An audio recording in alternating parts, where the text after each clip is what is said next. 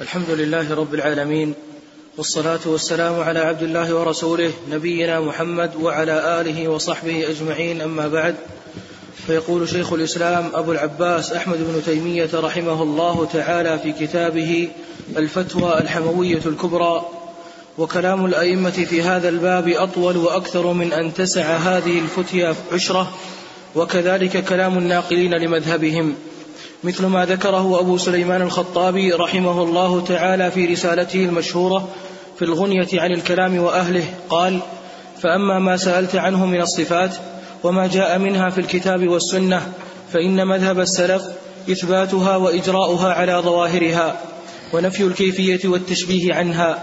وقد نفاها قوم فأبطلوا ما أثبته الله وحققها قوم من المثبتين فخرجوا في ذلك إلى ضرب من التشبيه والتكييف وإنما القصد وإنما القصد في السلوك الطريقة المستقيمة بين الأمرين ودين الله تعالى بين الغالي فيه والمقصر عنه. والأصل في هذا أن الكلام في الصفات فرع عن الكلام في الذات يحتذى في ذلك حذوه وأمثاله. فإذا كان معلوما أن إثبات الباري سبحانه إنما هو إثبات وجود لا إثبات كيفية فكذلك إثبات صفاته إنما إنما هو إثبات وجود لا إثبات تحديد وك لا إثبات تحديد وتكييف. فإذا قلنا يد وسمع وبصر وما أشبهها فإنما هي صفات أثبتها الله لنفسه. ولسنا نقول إن معنى اليد القوة أو النعمة ولا معنى السمع والبصر العلم ولا نقول إنها جوارح ولا نشبهها بالأيدي والأسماع والأبصار التي هي جوارح وذوات للفعل. ونقول إنما وجب إثبات الصفات لأن التوقيف ورد بها ووجب نفي التشبيه عنه لأن الله ليس كمثله شيء وعلى هذا جرى قول السلف في في أحاديث الصفات انتهى هذا كله كلام الخطابي رحمه الله. وهكذا قال أبو بكر الخطيب الحافظ رحمه الله تعالى في رسالة له أخبر فيها أن مذهب السلف على ذلك. وهذا الكلام الذي ذكره الخطابي قد نقل نحو منه من العلماء ما لا يحصى مثل أبي بكر الإسماعيلي والإمام يحيى بن عمار السجزي شيخ شيخ الإسلام أبي شيخ شيخ الإسلام أبي إسماعيل الأنصاري الهروي ومثل أبي عثمان الصابوني شيخ الإسلام وأبي عمر بن عبد البر النمري إمام المغرب وغيرهم. بسم الله الرحمن الرحيم. الحمد لله رب العالمين وأشهد أن لا إله إلا الله وحده لا شريك له وأشهد أن محمدا عبده ورسوله صلى الله وسلم عليه وعلى آله وأصحابه أجمعين. اللهم علمنا ما ينفعنا وانفعنا بما علمتنا وزدنا علما وأصلح لنا شأننا كله ولا تكلنا إلى أنفسنا طرفة عين. أما بعد آخر ما مر معنا من أن نقول ما نقله شيخ الإسلام ابن تيمية رحمه الله تعالى عن كتاب أصول السنة لمحمد بن أبي زمنين. وقال عقب كلامه رحمه الله وكلام الأئمة في هذا الباب أطول وأكثر من أن تسع هذه الفتيا عشره. وكذلك كلام الناقلين لمذهبهم. وهذا فيه أن تقرير شيخ الإسلام رحمه الله تعالى لمذهب السلف في هذه الفتيا كان اولا بنقل أقوال السلف المتقدمين ثم بنقل من حكى ونقل مذهبهم من المتأخرين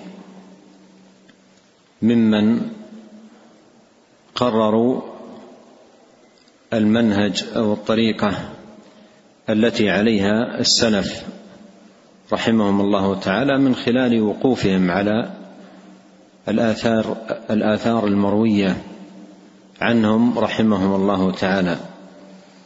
على أن بعض من حكى مذهب السلف جملة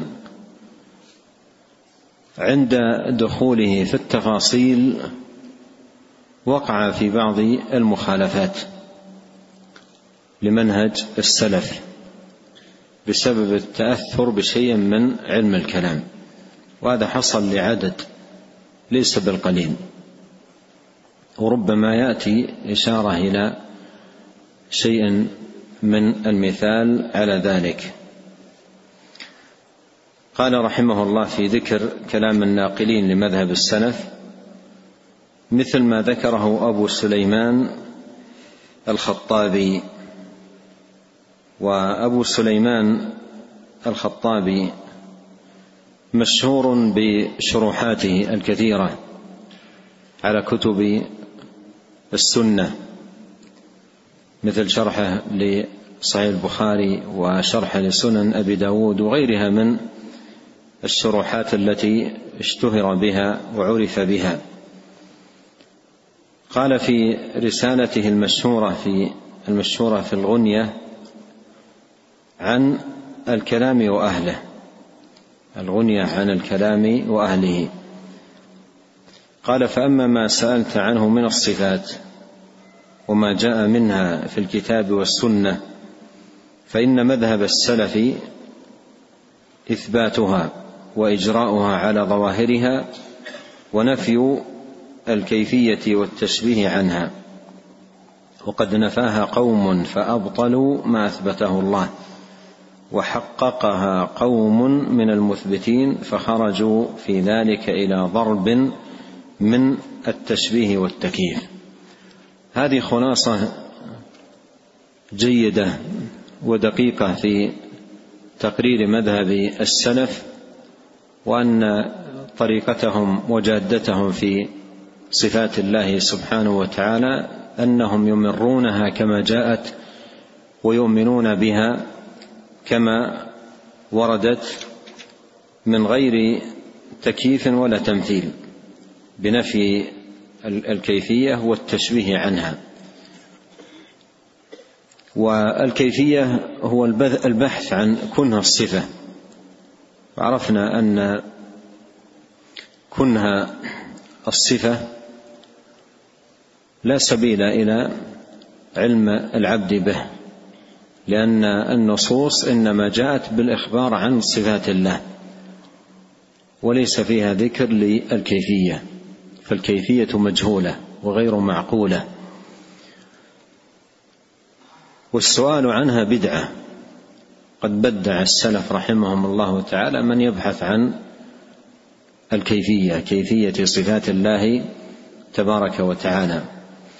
وذكر رحمه الله تعالى أن من انحرفوا عن الجادة جادة أهل السنة في باب الصفات نحوا منحيين. الأول ما أشار إليه بقوله نفاها قوم فأبطلوا ما أثبته الله.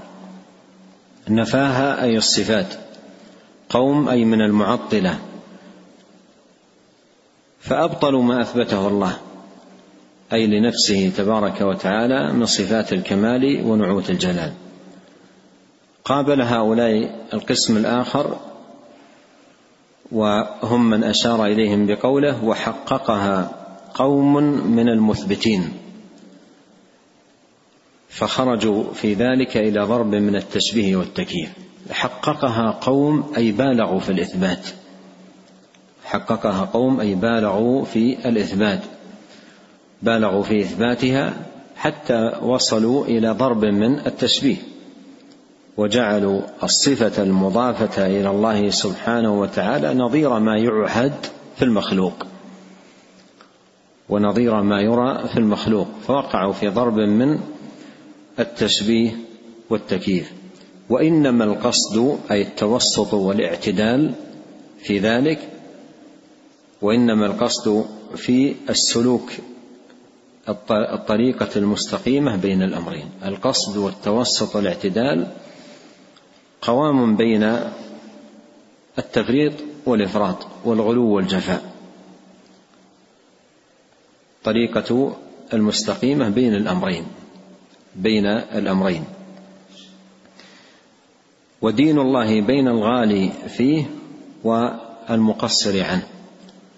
الغالي المتجاوز الحدود بالزيادة والمقصر هو المنقص من الحق. والحق قوام, بين الغلو والجفاء والزيادة والتقصير كما أنشد أبو سليمان الخطابي رحمه الله في كتابه العزلة قال ولا تغلو في شيء من الأمر واقتصد كلا طرفي قصد الأمور ذميم كلا طرفي قصد الأمور ذميم فالغلو ذميم والجفاء ذميم والحق قوام بين ذلك بالتوسط والاعتدال دون غلو أو جفاء ودون إفراط أو تفريط وخير الأمور أوساطها لا تفريطها ولا إفراطها.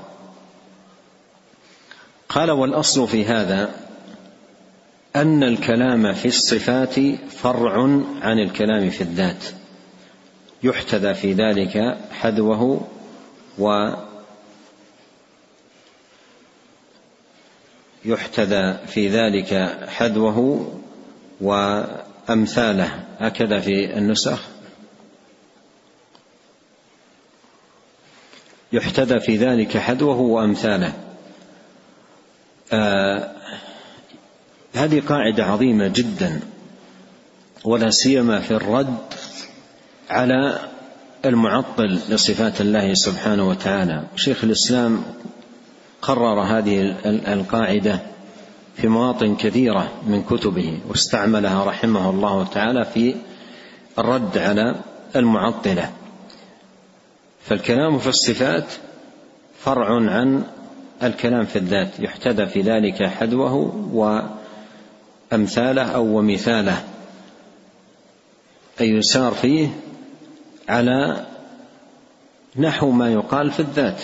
القول في الصفات كالقول في الذات. هذا معنى قوله الكلام في الصفات فرع عن الكلام في الذات. أي ما يقال في الذات أيضا يقال في الصفات. فمثلا لو قال قائل إن أثبتنا اليد حقيقة لله سبحانه وتعالى للزم من ذلك أن تكون يده كيد المخلوقات. يقال له أتثبت ذلك؟ أتثبت لله ذاتا؟ يقول نعم. أثبت ذاتا يقال له هل تقول في هذه الذات أنها كالذوات؟ فيقول لا. ذات تخصه. ذات تخصه. ليست كالذوات. فيقال له القول في الصفات فرع عن القول في الذات يحتذى فيه حذوة. كما أنك تثبت ذاتا لا كالذوات فأثبت أيضا صفات لا كالصفات لأن الباب واحد والقول في ذلك واحد. فإذا كان معلوما أن إثبات الباري سبحانه إنما هو إثبات وجود لا إثبات كيفية فكذلك إثبات صفاته إنما هو إثبات وجود لا إثبات تحديد وتكييف.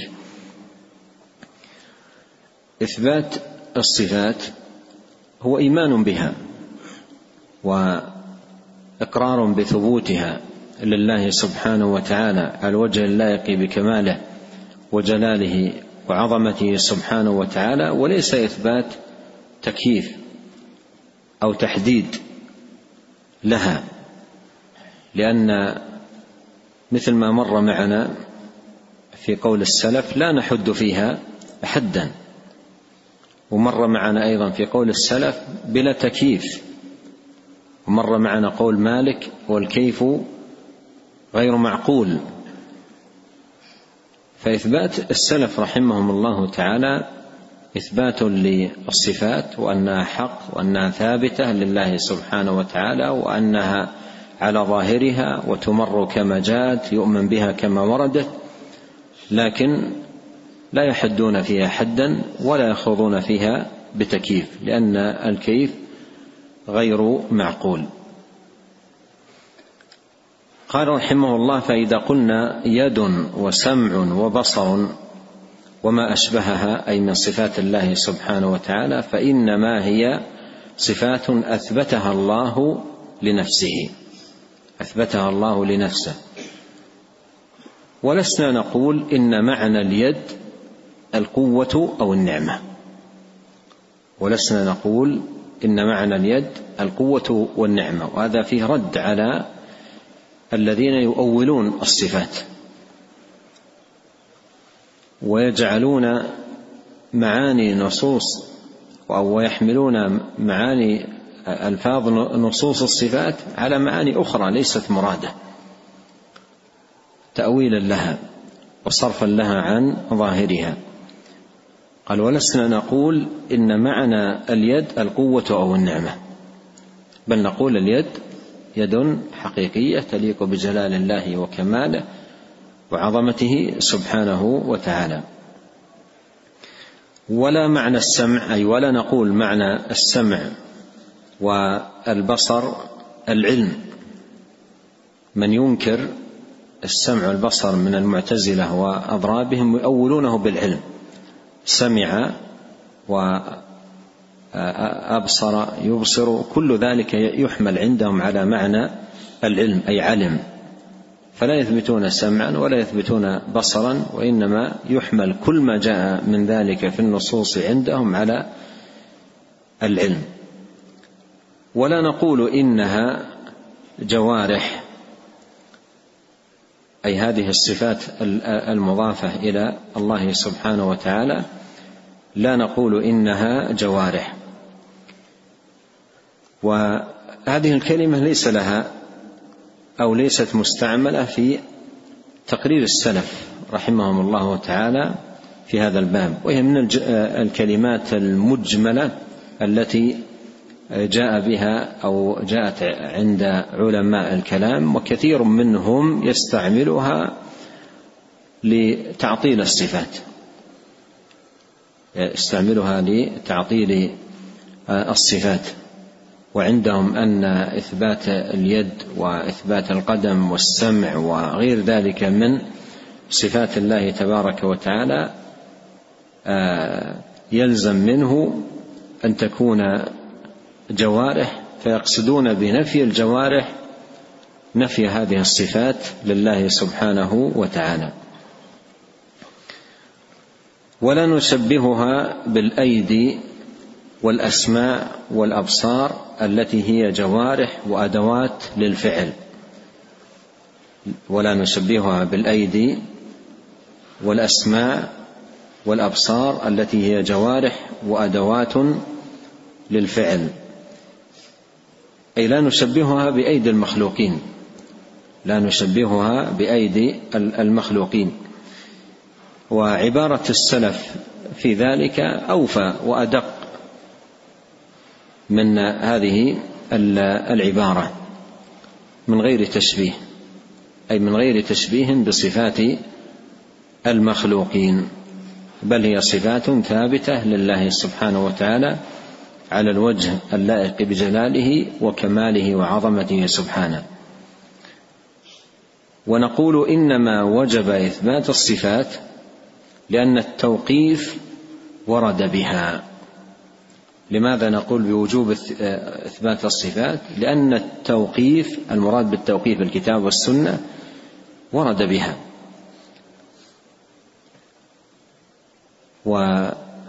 هذا معنى أيضا قول أهل العلم أن باب الصفات توقيفي أي يتوقف فيه على ما جاء في الكتاب والسنة فالتوقيف جاء بها أي ما يجب الوقوف عنده وهو كتاب الله وسنة نبيه عليه الصلاة والسلام جاء بإثبات هذه الصفات.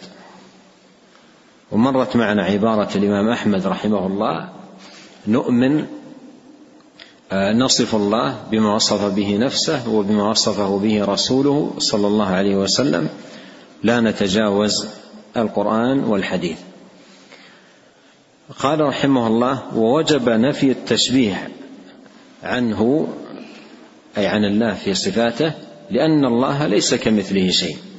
كما قال الله تعالى ليس كمثله شيء وكما قال هل تعلم له سميا؟ وكما قال ولم يكن له كفوا أحد. وعلى هذا جرى قول السلف في أحاديث الصفات. وعلى هذا جرى قول السلف في أحاديث الصفات. هذا كله كلام الخطابي في كتاب أي في كتابه الغنية المتقدم ذكره. وهذا التقرير فيه فيه كما هو واضح تقرير لعقيدة أهل السنة والجماعة وأنهم يمرون نصوص الصفات كما جاءت ويؤمنون بها كما وردت وأيضا رد على المبطلة بقسميهم المعطلة والمشبهة.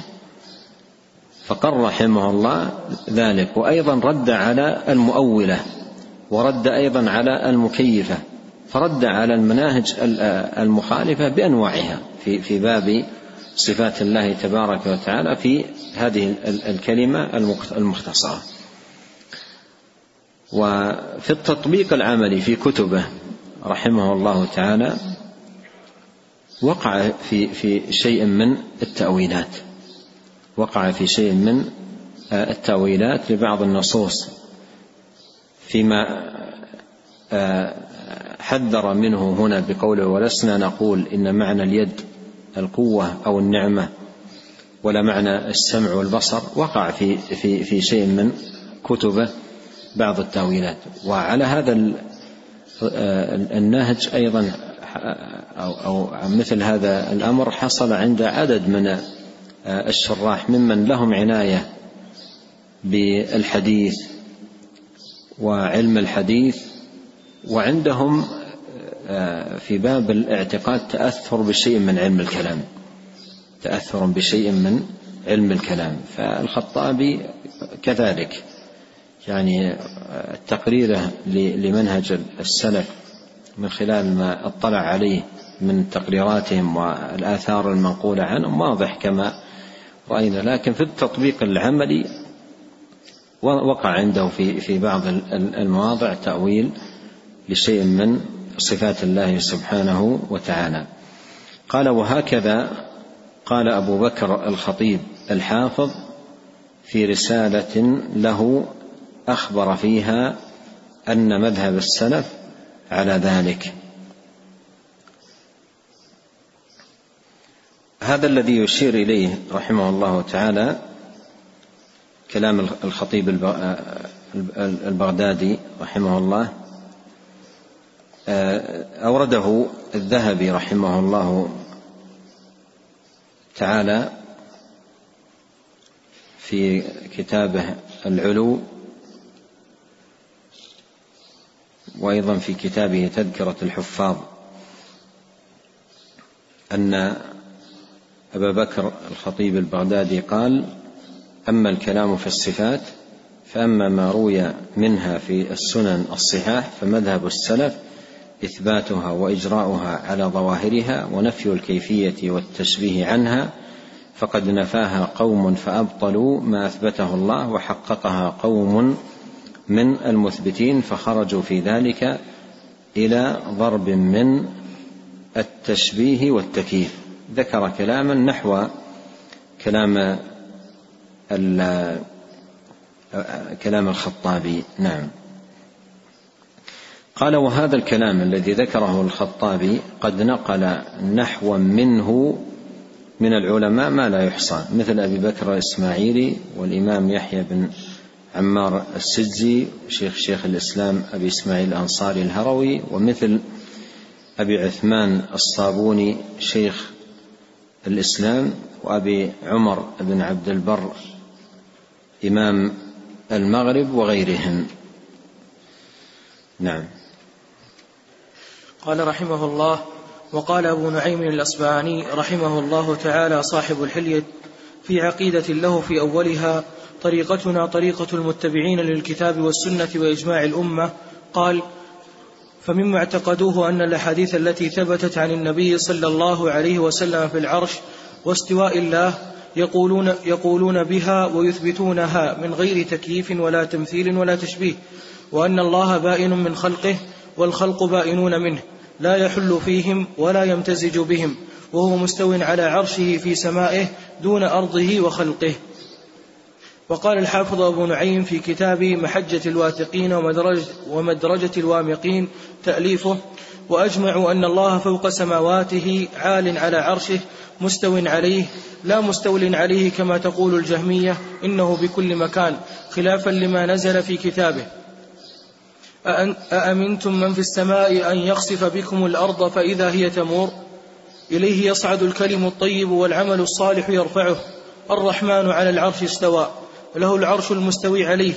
والكرسي الذي وسع السماوات والأرض. وهو قوله تعالى وسع كرسيه السماوات والأرض. وكرسيه جسم. والسماوات السبع والأرضون السبع عند الكرسي كحلقة في أرض فلاه. وليس كرسيه علمه. كما قالت الجهمية بل يوضع كرسيه يوم القيامة لفصل القضاء بين خلقه كما قاله النبي صلى الله عليه وسلم وأنه تعالى وتقدس يجيء يوم القيامة لفصل القضاء بين عباده والملائكة صفا صفا. كما قال تعالى وجاء ربك والملك صفا صفا. وأنه تعالى وتقدس يجيء يوم القيامة لفصل القضاء بين عباده فيغفر لمن يشاء من مذنب الموحدين ويعذب من يشاء. كما قال تعالى يغفر لمن يشاء ويعذب من يشاء. انتهى. هذا نقل أورده شيخ الإسلام ابن تيمية رحمه الله تعالى عن أبي نعيم الأصبهاني صاحب الحلية. أي صاحب كتاب حلية الأولياء وهو كتاب مشهور ومعروف. قال آه قال أبو نعيم صاحب الحلية في عقيدة الله في أولها في أولها. طريقتنا طريقتنا طريقة المتبعين للكتاب والسنة وإجماع الأمة. طريقتنا طريقة المتبعين للكتاب والسنة وإجماع الأمة. قبل أن يقرر العقيدة قرر المصدر الذي تتلقى منه والذي يتميز به أهل السنة والجماعة عن غيرهم وأن طريقة أهل السنة قائمة على التلقي من كتاب الله وسنة نبيه عليه الصلاة والسلام وما أجمع عليه سلف الأمة.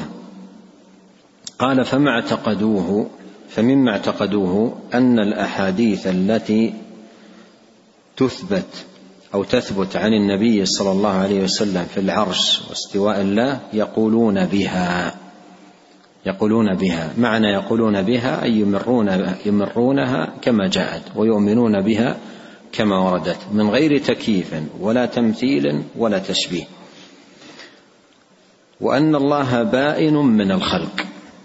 والخلق بائنون منه لا يحل فيهم ولا يمتزج بهم وهو مستو على عرشه في سمائه دون أرضه وخلقه. وهذا كله تقرير للبينونة. ولا يثبت الاستواء لله سبحانه وتعالى حقيقة إلا من يثبت البينونة أن الله سبحانه وتعالى بائن ووضح معنى بائن. بائن من خلقه والخلق بائنون منه أي ليس في ذاته شيء من مخلوقاته ولا في مخلوقاته شيء من ذاته تعالى وتقدس بل هو مستوى على عرشه المجيد علي على خلقه سبحانه وتعالى. قال وقال الحافظ أبو نعيم في كتاب محجة الواثقين ومدرجة الوامقين وأجمعوا أن الله فوق سماواته عال على عرشه مستو عليه. لا مستو عليه لا مستول عليه كما تقول الجهمية أنه بكل مكان. لأن أهل الباطل حملوا آيات الاستواء على معنى الاستيلاء.